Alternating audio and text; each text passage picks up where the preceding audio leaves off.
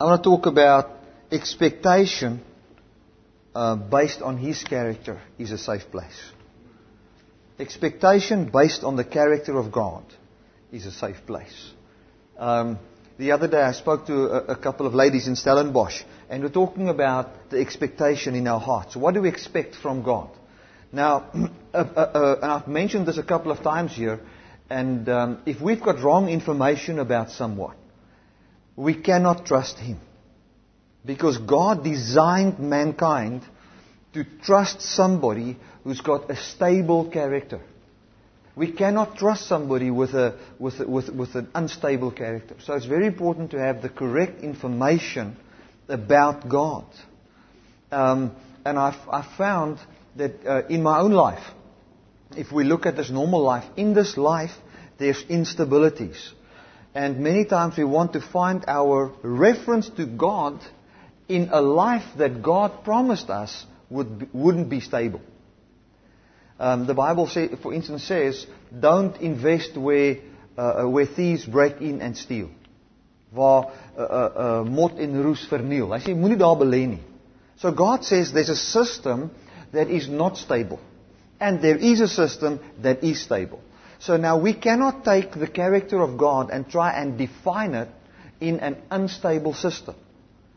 What is stable is this that even if the system is unstable and I experience the waves, is that because of who God is, I am sure I will reach the other side. You know, and that is the rest we get. And, and, and when we get that mindset that's based on the stable character of God, that we shall reach the other side and that we will get through this. Maybe you don't even know how. Many times you say, I don't even know how I'm going to get out of this. I, don't even know how we're going to get through this. I don't know how. But God knows. And what we, all you need to know in that situation is that God loves you unconditionally. And the love of God has been proved not by how He healed uh, healed you years ago or how He even gave you a prophetic word today. The love of God is proved by one action, and that is how God removed the sin of the whole world from them. Amen. What made the Apostle Paul sit in jail and sing unto God worship, worship songs with joy in his heart? What made the Apostle Paul write things like, I've been counted worthy to suffer for the cross? You know, so uh, um, inside an, a revelation of the person of God, there comes a supernatural peace uh, and joy that cannot be taught, that cannot be faked. It is something that finds its origin in the person of God and in the revelation of His unconditional love for you. Amen. So the safest place is to trust in the person of God. And when you read the Bible, to read it from a perspective that the loving character of God is revealed.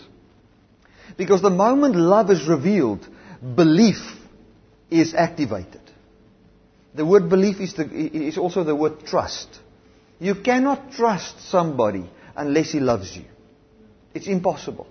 Ek het ek het nou gekyk, jy weet, jy you, you get marriages where, where a lady would, would um, maybe she got divorced or she comes out of a broken marriage or, or she's been beaten or abused and then she will go to a, a, a, place where she gets this guy and she falls in love in one day. And all of a sudden she's she, she falls in love and then after uh, uh, three, three weeks she finds, but this guy doesn't love her, he beats her up, he does this, he does that, but then it's very difficult for her to leave. And she stays there out of fear. And she tries her best to, uh, to lie to herself and say this is actually a good situation so that she can stay there. Where, because, I mean, she, she and, and what happens is that that is not a healthy situation. Even if she says she trusts him, she'll have to lie about things that really happen so that trust can be activated in a heart. Because you cannot decide to trust somebody.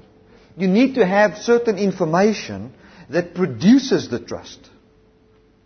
So if, if you, uh, um, I've, I've seen that w- with myself as well. You know, if you uh, say with your children, for instance, you see, but uh, uh, my, say my one son, he struggles now to, to read. Now you think, oh man, you know, he's just a boy. The reason why you say he's just a boy is so that you can generate belief to get out of the situation. You know, but because maybe your mind is so scared of the real thing. Because you, because your heart has not brought God into the equation and His person, which will give you the true belief on how to get through the thing. So now, uh, uh, we, we, will get, we will twist information. Now, the reason why I say all of this is that to have belief, trust in God, to be in the, in, in the boat, in the storm, that trust cannot be decided. Uh, uh, the, the, kindness of God will lead you to repentance. The kindness of God will lead you to a place where your mind changes and a new decision can be made based on the kindness of God and the love of God that will produce trust in your heart. So it's so important that we hear and fill our eyes and our minds all the time with the love of God. Now, in this world, we will be bombarded with situations all the time that will tell you you cannot trust the situation. You cannot. Now, the, um, the truth, the, the, the, the thing that we struggle with is the difference between truth and facts. Facts is what you see on the news.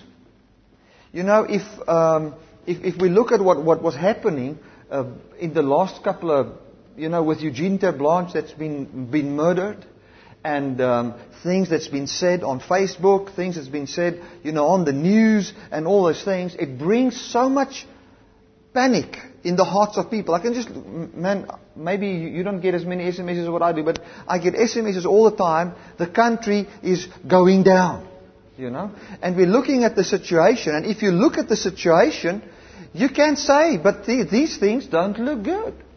It looks like Zimbabwe. You know, if you look, if you only have certain information. But if we, that is the facts. But if you get your mind into the truth, you will have peace, you will have joy, you will live far above the circumstances. Like my mother-in-law, she said that she was on the plane on the way here and there was two old ladies that was from Zimbabwe. They were in, in their 80s. They were talking about you know, being removed from a farm in Zimbabwe. And they had everything. I mean, they had the beautiful piano, they had the beautiful furniture, they had the beautiful everything. And they lost it all. But there were they on the plane laughing, with, having joy. now, what produces that? What produces that? There's two things. Number one, the knowledge of the truth and the Holy Spirit that empowers you. Amen you shall receive power after the Holy Spirit has come upon you, and then even when you martyred, you will still have joy.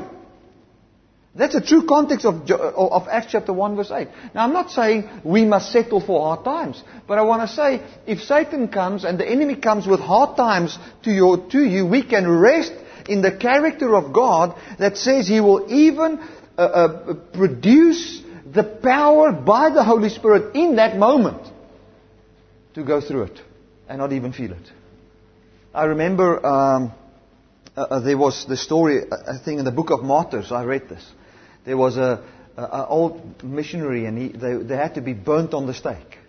And uh, here was a little candle, you know, and then the, the younger, both of them were to be burnt. And then the younger one put his finger in the candle, you know, saying, Man, I can't even put my finger in this candle. And tomorrow I'm going to be burnt there. So the older one says, Oh, you can stop that. There's no grace for doing that. There's only grace for being on the stake. And when you are there, God will empower you. So he said, if it's true, if you are in the flames, I think raise your finger or something to show that you're not feeling anything. And when he was in, in the, um, in the flames, I can't remember exactly. He raised two fingers or both hands, you know, saying, I'm just experiencing the glory of God. And that's the higher life. I want to tell you. That is the higher life.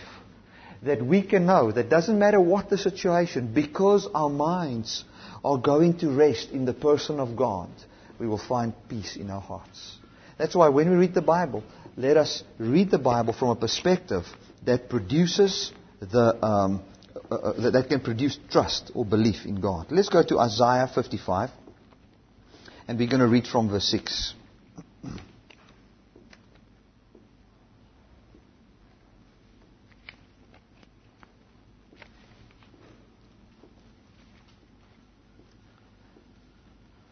It says, Seek ye the Lord while he may be found.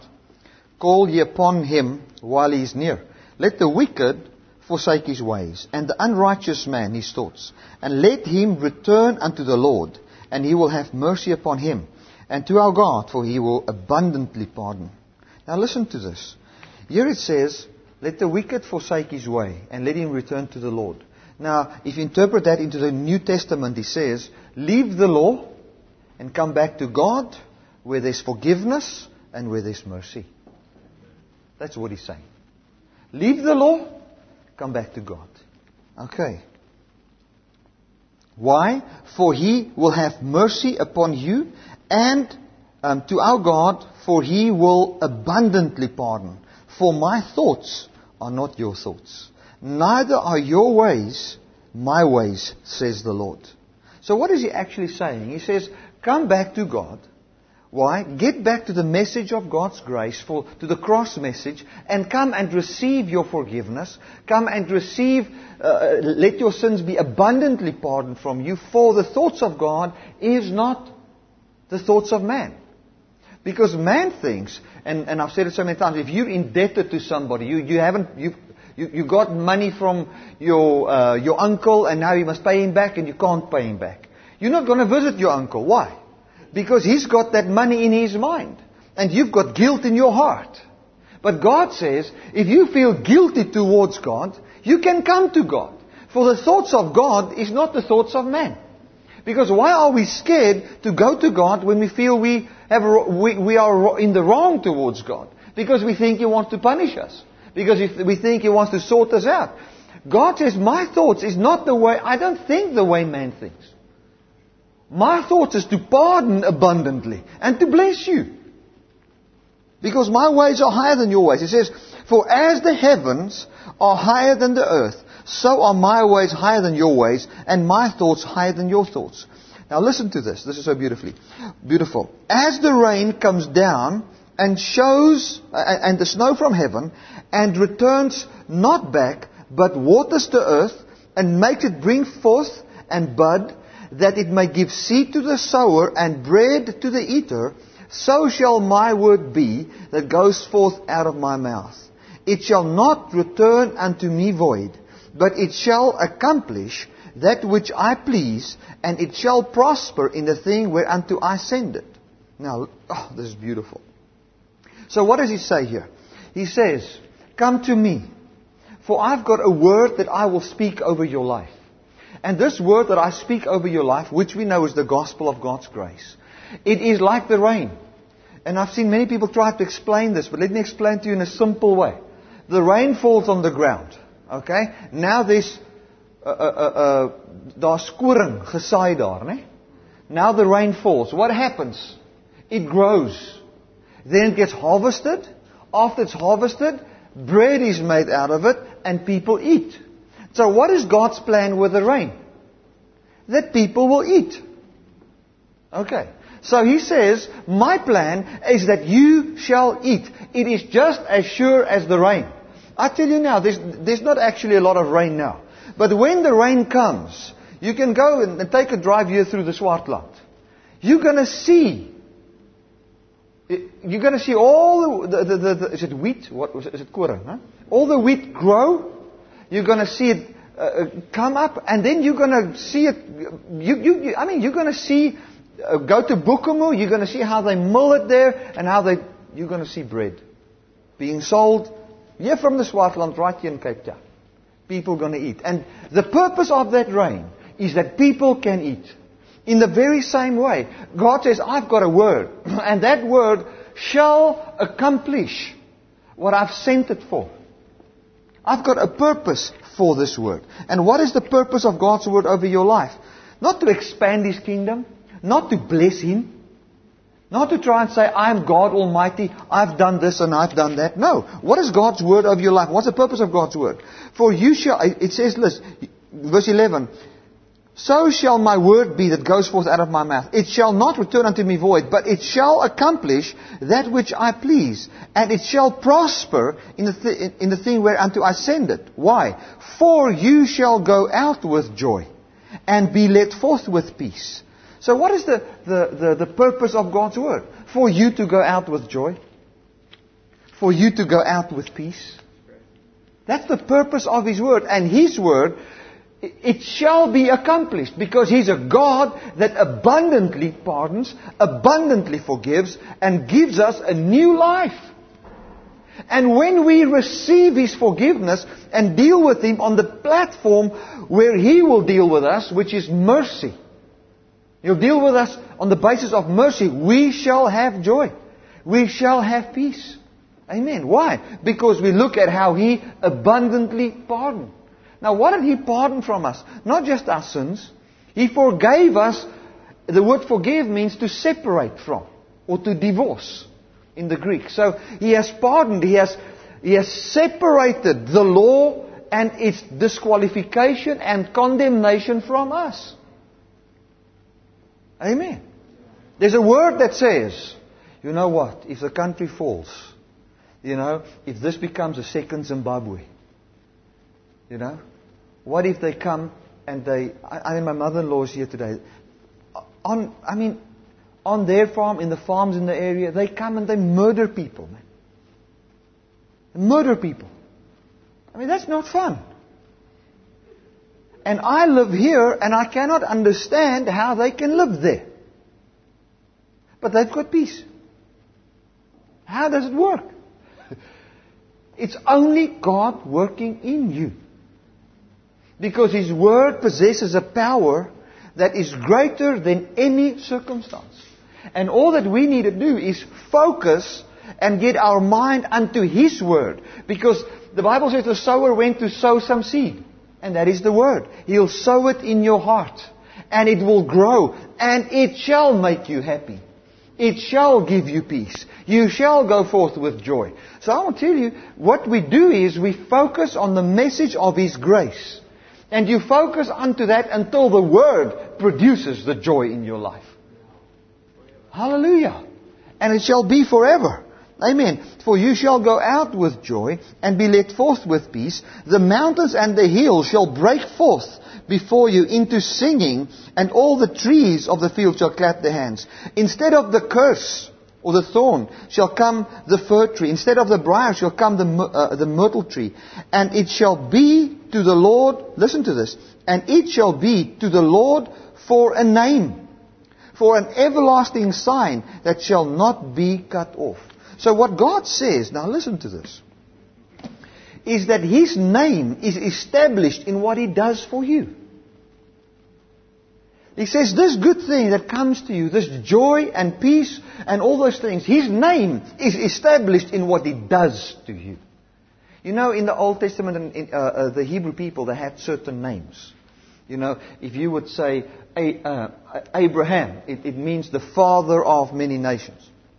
So, he had to have many nations for his name to be established. So he had this name.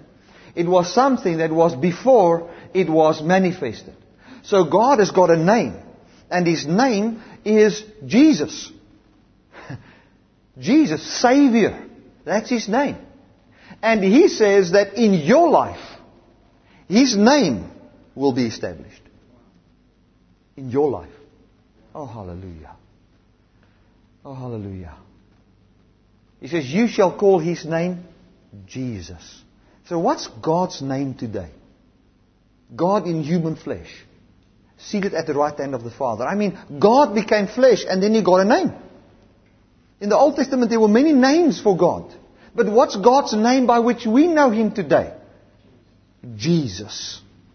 Savior of mankind. And now from our hearts we can cry, Father. In the Old Testament, Father was never revealed. But in the name of Jesus, the fact that we can find new birth out of this new name, we can say, I find my origin in Him. Isn't that wonderful? I don't say we cannot see the attributes of God in the Old Testament names. There's so many attributes about God, you know, and about His character. And it's beautiful to say God is my provider, God is my source, God is this, God is that. You know, but I, want to tell you the greatest name you can ever say is He's my Savior and He's my Father. And His name is established. He says, I will establish my name in your life. So people will say, He is a Savior. Look at them. And that salvation is defined in the fact that you can go out with joy and be led forth with peace. For His word will accomplish in your life. And that is the whole thing. He says, repent.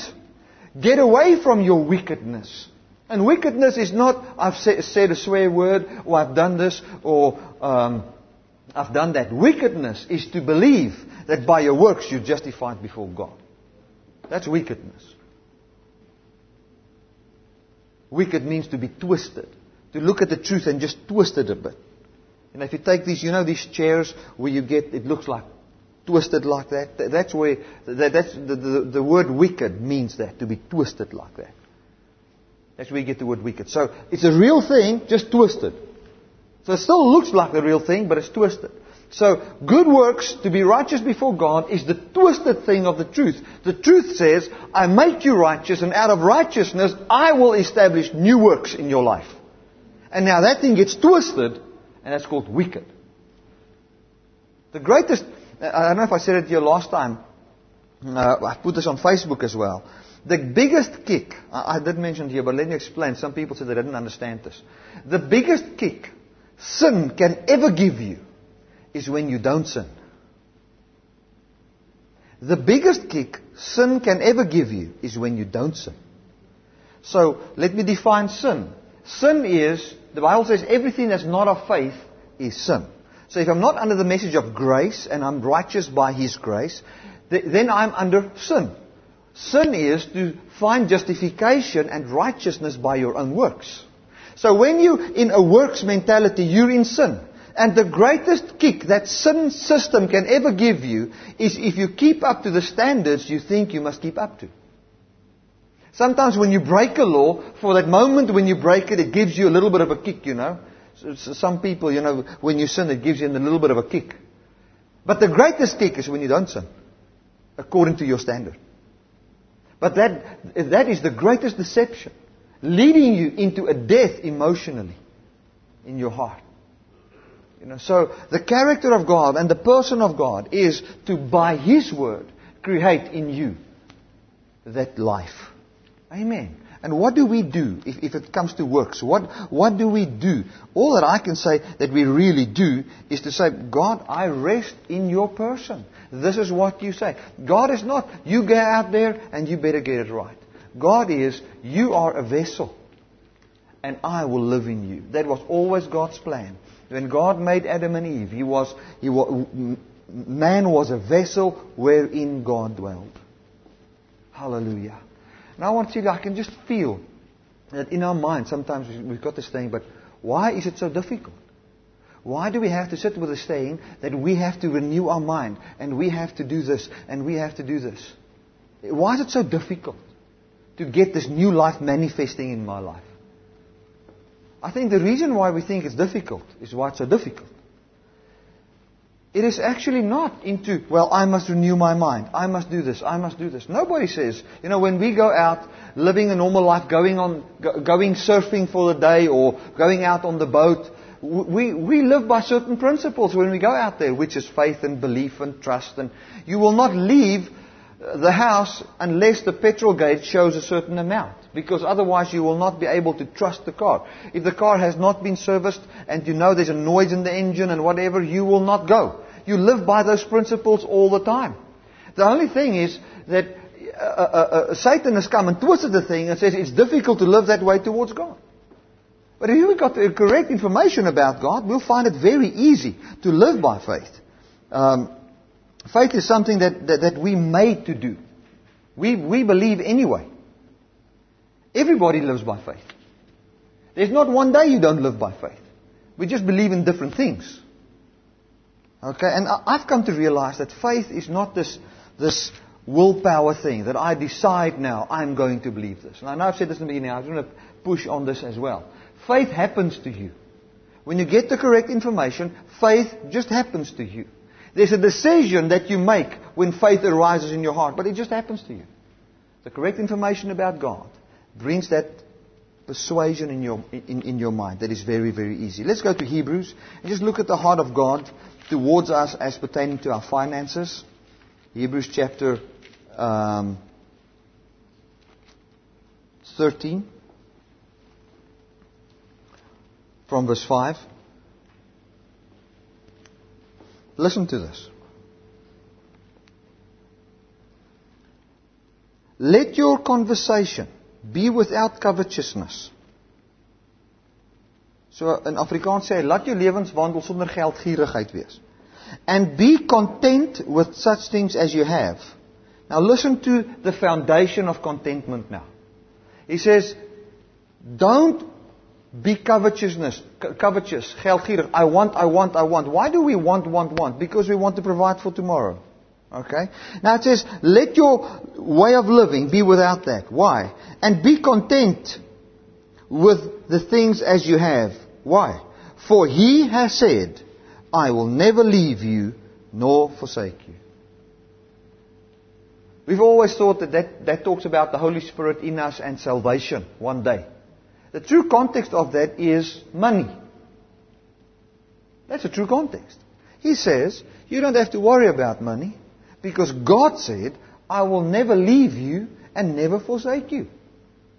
So you can know, uh, He will never leave me, He will never forsake me. Look at the next verse.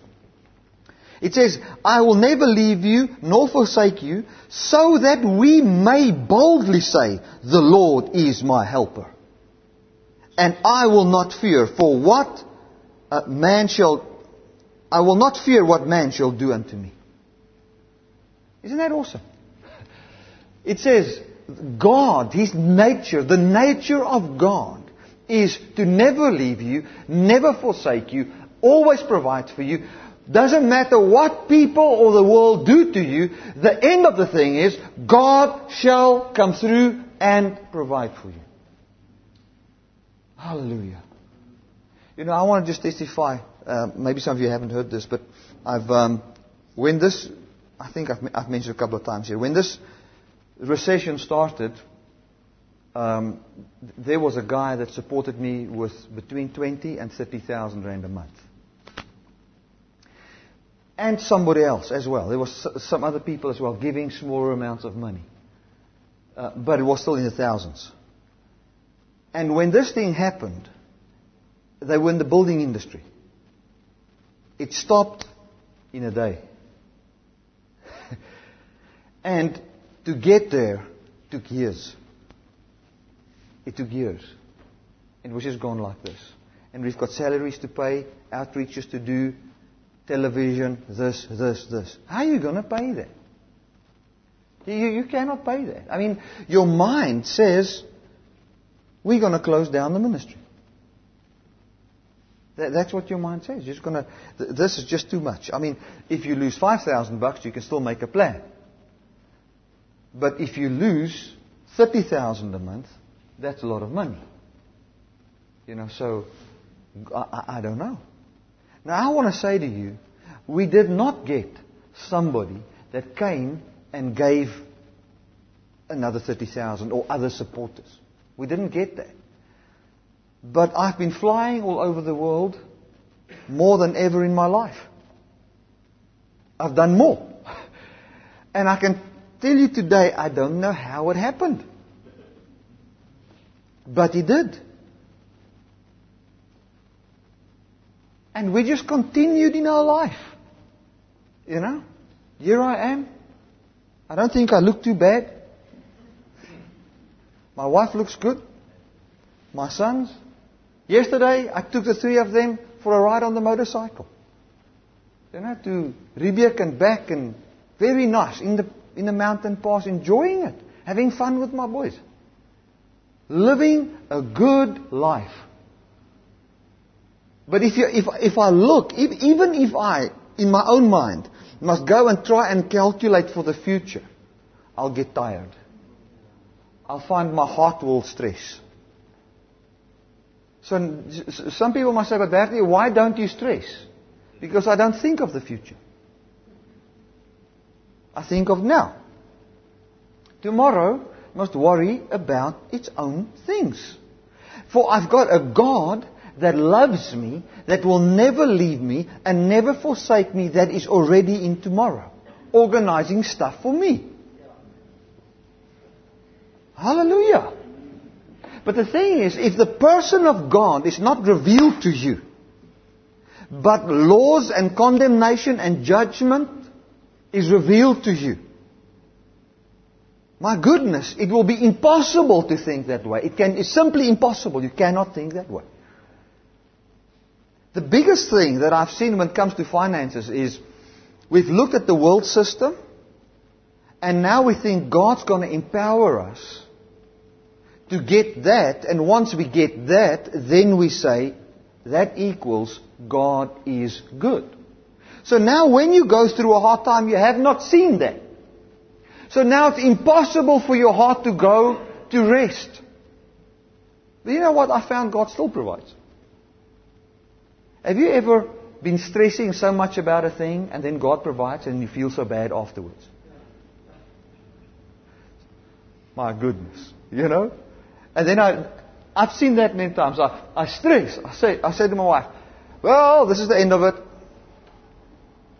We finished. At least we can say we've preached for 14 years, but now the ministry's over. I'm going to work for a boss.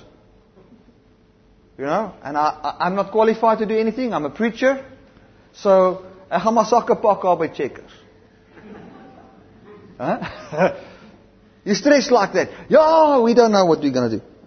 And then the next day you find somebody put 5,000 rand or 10,000 rand in the account. So, hallelujah. Then you feel so stupid. You feel, but God never changed. He's still the same. And He has not based His actions on my actions.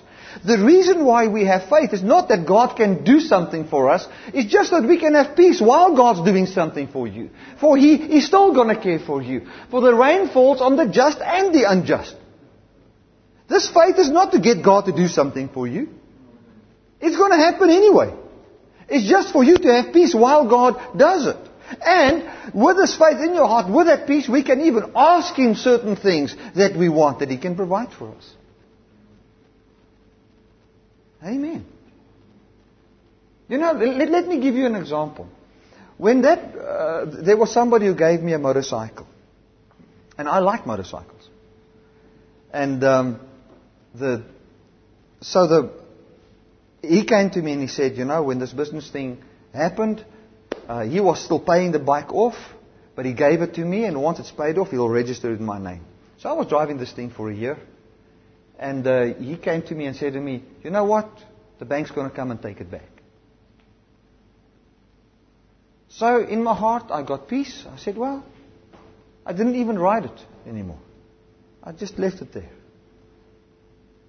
And then one day I said, well, let me ride it once. You know, maybe they come next week. and while I was riding it, you know, now I like motorcycles. So I opened the thing up, I opened the bike up, and I felt that power, and I started to cry. Because it's so nice. If you don't understand those things, just leave it. You know, it's like I remember I was once at an air show in in in, in Bredasdorp, and then this I don't know what plane it is, but this thing came so low, you know, way through the sound barrier, and he just pulled up in front of us like that, and that engine was just about like this, and you feel that engine in your chest. And I was standing there crying, you know, and they said to me, "What's wrong with you?" I just said, "Shut up! You don't know what be busy with here." So the same, I, I got that same feeling, you know. And while I was doing that, I said to God. God, I surely enjoy this motorcycle. You know, I would like to keep it. Now, I don't know what happened, but this is a year later. I still got that bike. You know? And then the, the, the guy with, with a, that bought this for me came to me and he said that he's organizing now with a bank a deal and it looks as if I'm not going to lose that bike. Now, I don't say I'm not going to lose it. But what I want to say is I've got so much peace living this life. You've got, you can have peace in living this life because there's a person in which you can trust.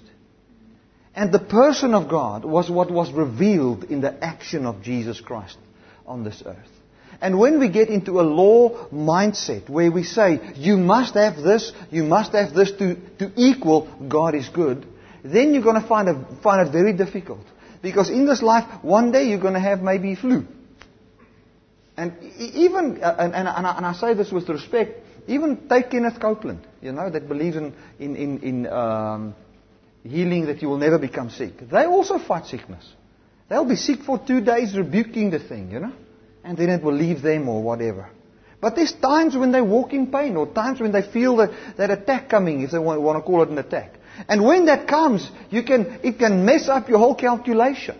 But if your calculation is not based on that, but based on the love of God manifested in Christ, where we stand free from the law system, my goodness. You know, you find a peace in your heart, doesn't matter if you healed or not. It's a peace that, that surpasses all understanding. I think, you know, one day, uh, if, if you must ask my son, you know, how can, if God loves me, you know, and he, and he wants to do something for me, what, what, would be a good sign of God loving me? He would say, if he gives me an Audi TT, it will be now a good sign of God's love. but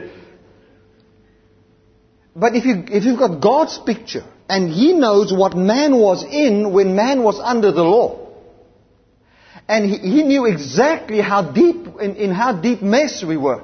And man never knew that. Man thought they were still okay. But God saw how, in what deep mess we were. Then the Bible says, God so loved us that He removed the law from us.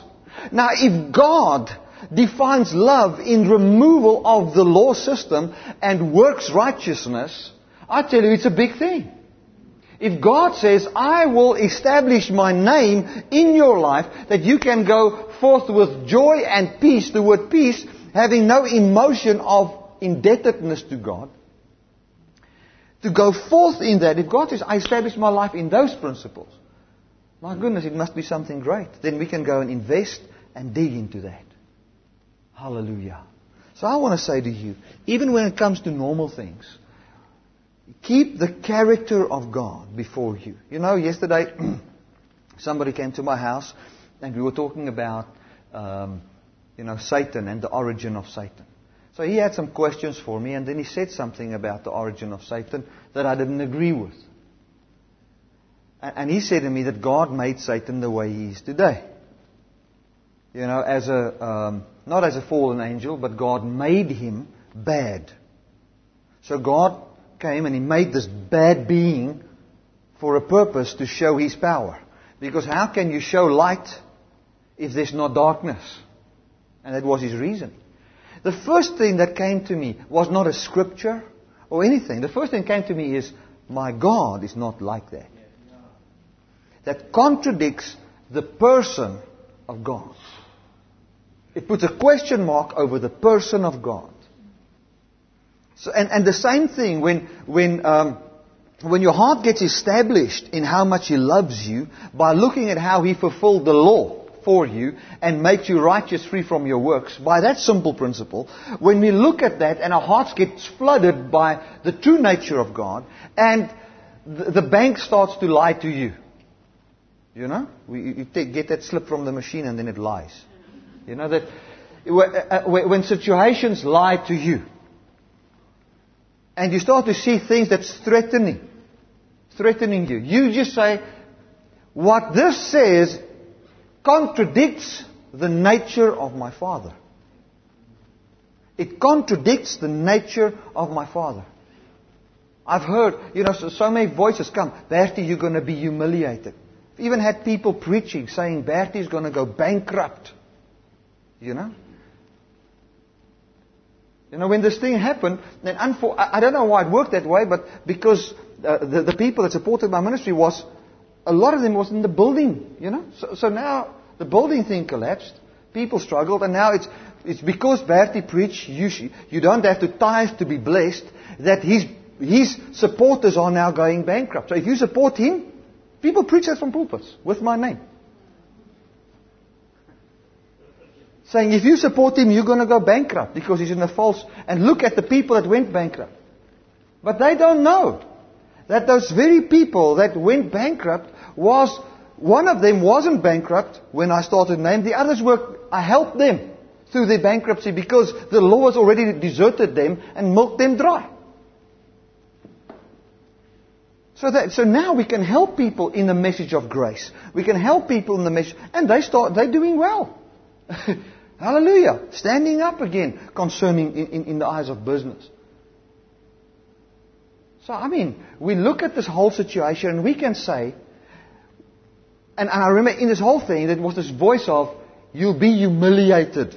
I just said in my heart, because of the gospel. I want to say the voice came into my life, in my heart, that was there as a result of the person of God revealed to my heart, that says, that contradicts the nature of my Father.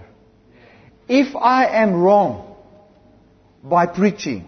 And this was the answer. I didn't try and quote scriptures concerning tithing. This was the answer. If I'm wrong concerning the tithe, it's not the nature of God to humiliate a sinner, but to exalt and lift up a sinner. The Bible says that we must believe in the God that justifies the ungodly. So don't, you don't have to try and justify your situation. You don't have to justify anything. You, it's what do you believe about the God that you serve, or that serves you, actually. What we believe about Him is not His nature that if I'm wrong, to humiliate me. It's not His nature to publicly expose me. For the Bible says love covers a multitude of sins. And my God is a God of love. And that reasoning brings a peace to my heart. I don't have to fend for God. I don't have to try and make His word work. His word works. Hallelujah. And it's revealed in the person of God. Thank you, Jesus, for that. Hallelujah. Let's go to Jude chapter two, Jude. I think it's Jude. I, I, did not read it. I just wrote it down. Um,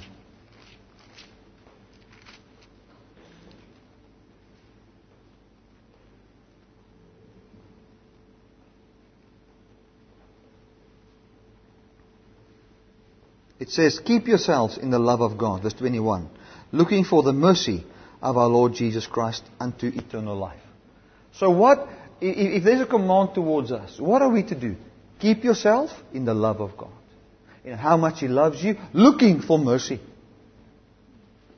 That's what flows from Him. That's who He is.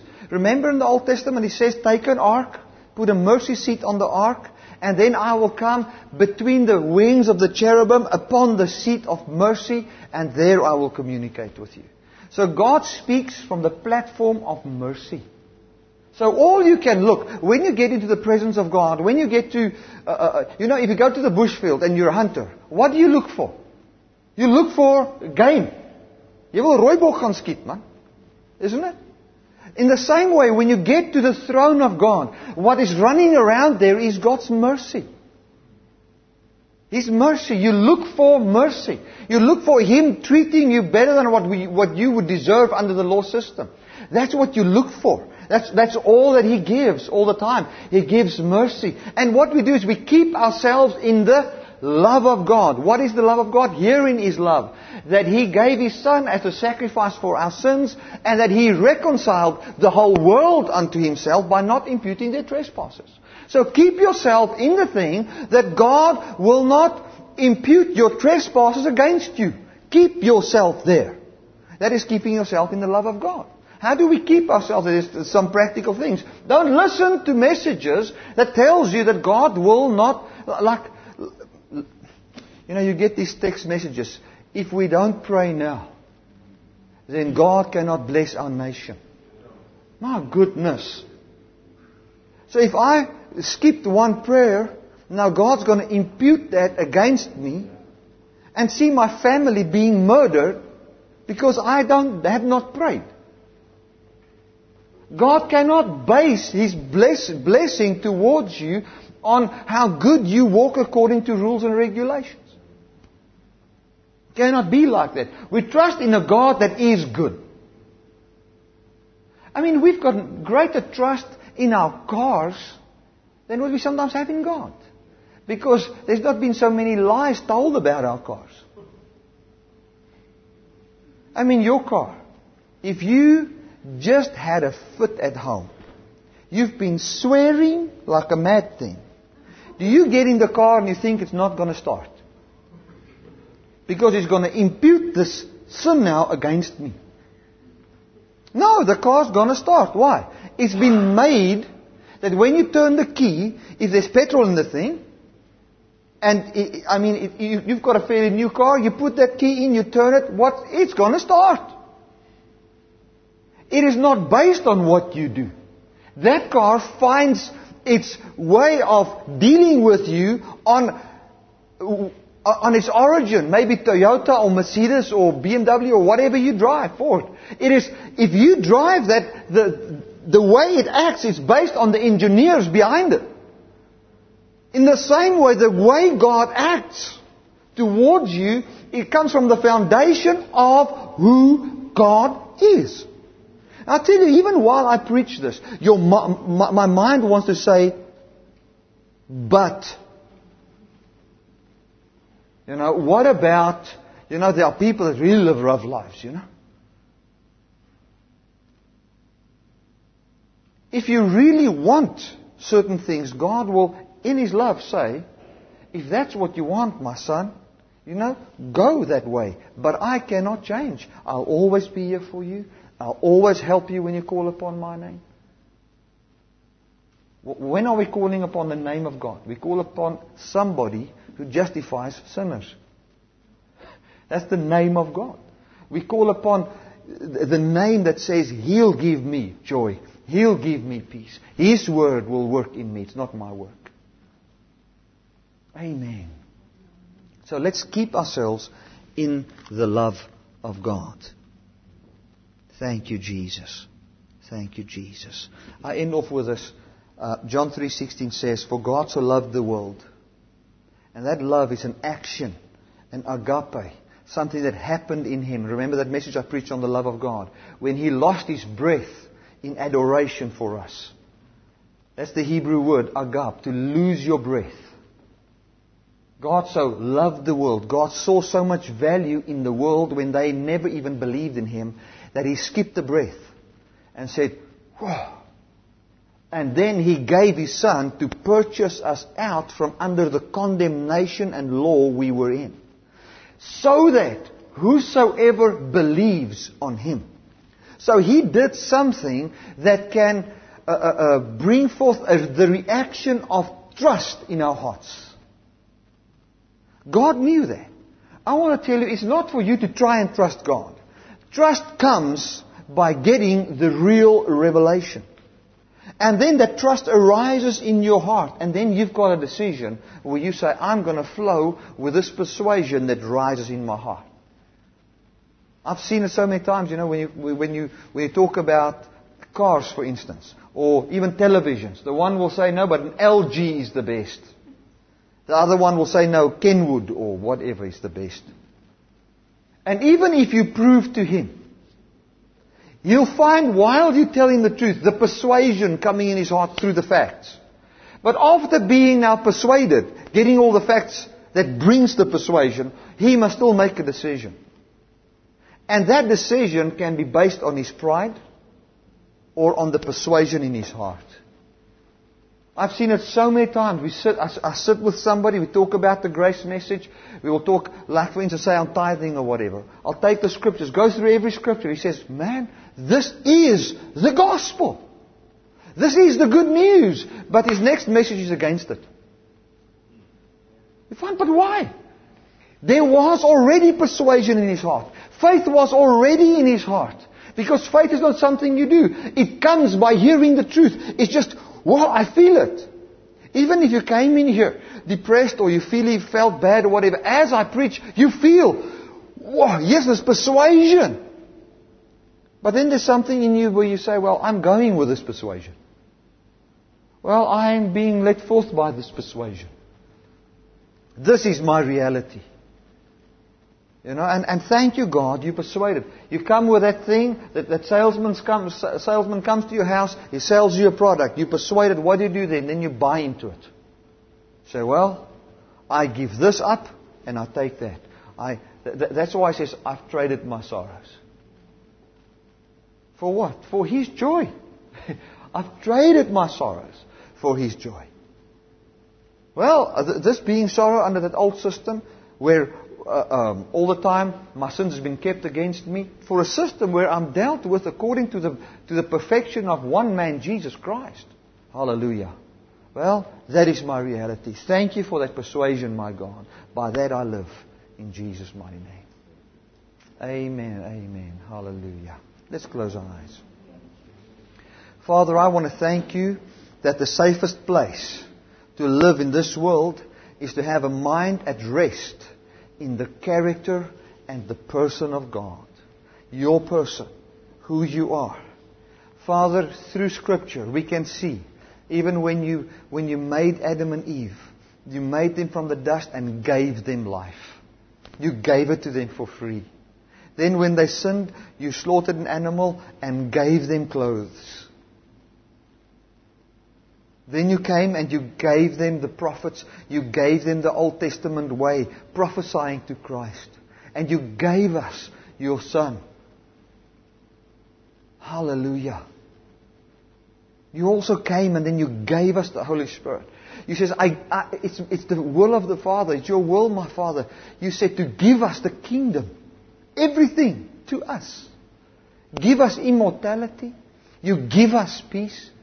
We see your person where you are willing to, to, to, basically be wronged so that we can be righteous. You are willing to become sin that we can be blameless. You are willing to overlook all our sins. Father, in your heart, you cannot find a place where you can deal with us on the basis of our sins. You bring a system where, where you say, declare to my people that they have received double for their sins in the body of Jesus. Speak comfort to my people. Oh, you're a comforter, my Father. Thank you for that, my God. Thank you that we can find comfort in your character. That we can be at complete peace at who you are. And that you reveal who you are to us. So that we can see you for who you truly are. Thank you, my God. That we can have the, the weapons of our warfare on us, having the breastplate of your righteousness. How you declared how righteous you are by not dealing with us according to our sins. Where you portrayed your uh, uh, equity of character. Thank you, my God. It produces faith in our hearts. And I thank you, Lord, that while we are in this time, while there are people maybe that are struggling in different areas of their life, I thank you, Lord, that there's one reality that stands out far above all other facts, and that is the reality of the embodiment of God in human flesh. And that is our life. Thank you, Father, that you came and brought a system where we can say, Jesus is my life. Not that I have the life of Jesus sometimes, or I try to copy the life of Christ, my God. But Father, thank you that I can say Jesus is our life. That goodwill has been assigned to every man. Thank you that we can preach to the world out there. Their sins has been forgiven. Thank you that we find our relation to joy and peace to you, my God, and not this world and the, all the things of this world. But when we live in this world, your word says that you know that we've got need of these things. And the person of God that provided for us, Jesus. What a little thing to care for us, even in our finances. And that you say that you will never leave us and never forsake us and always provide for us. Thank you. Thank you. Thank you, my Father. In Jesus' mighty name. Hallelujah. Hallelujah. I declare all of you blessed by God. I declare the peace of God that guards your mind and your heart. the peace of God. That you know my God provides for me. My God cares for me. He's proven His character on that cross. If you were the only person that would ever believe, He would have done it for you. It was worth it. Just look at me. You know, the Bible says, and I think it's Philippians, it says, God didn't count it robbery to humble himself and become a man. you know, um, and there's one, uh, uh, one guy came and explained that verse. He says, Bertie, I want to explain this verse to you. And he came and he shared with me. He says, one of the head of service, and, and when, when the service was over, they came outside, and one of the people's cars was stolen a young man's car. And um, then when he came out, oh, my car's stolen. And while he was there, somebody worked in the heart. God works in, worked in the heart of somebody and says, listen, I give you my BMW. And then the insurance paid out. So he didn't count that robbery. You know? He was blessed. He cannot say, I've been robbed. Because he got more. So God didn't count it robbery to leave heaven to get you. For you are more than what he had there. He didn't feel, well, I've been robbed from some of my dignity or my godliness now that I'm stuck in human flesh for eternity. God is stuck in human flesh for eternity in the embodiment of Jesus. But he didn't count it robbery. Didn't feel, I feel nie ingedruk. He's not feeling claustrophobic in the human body. He feels that he's giving expression to who he really is because he could gain you. Hallelujah. Thank you, Father.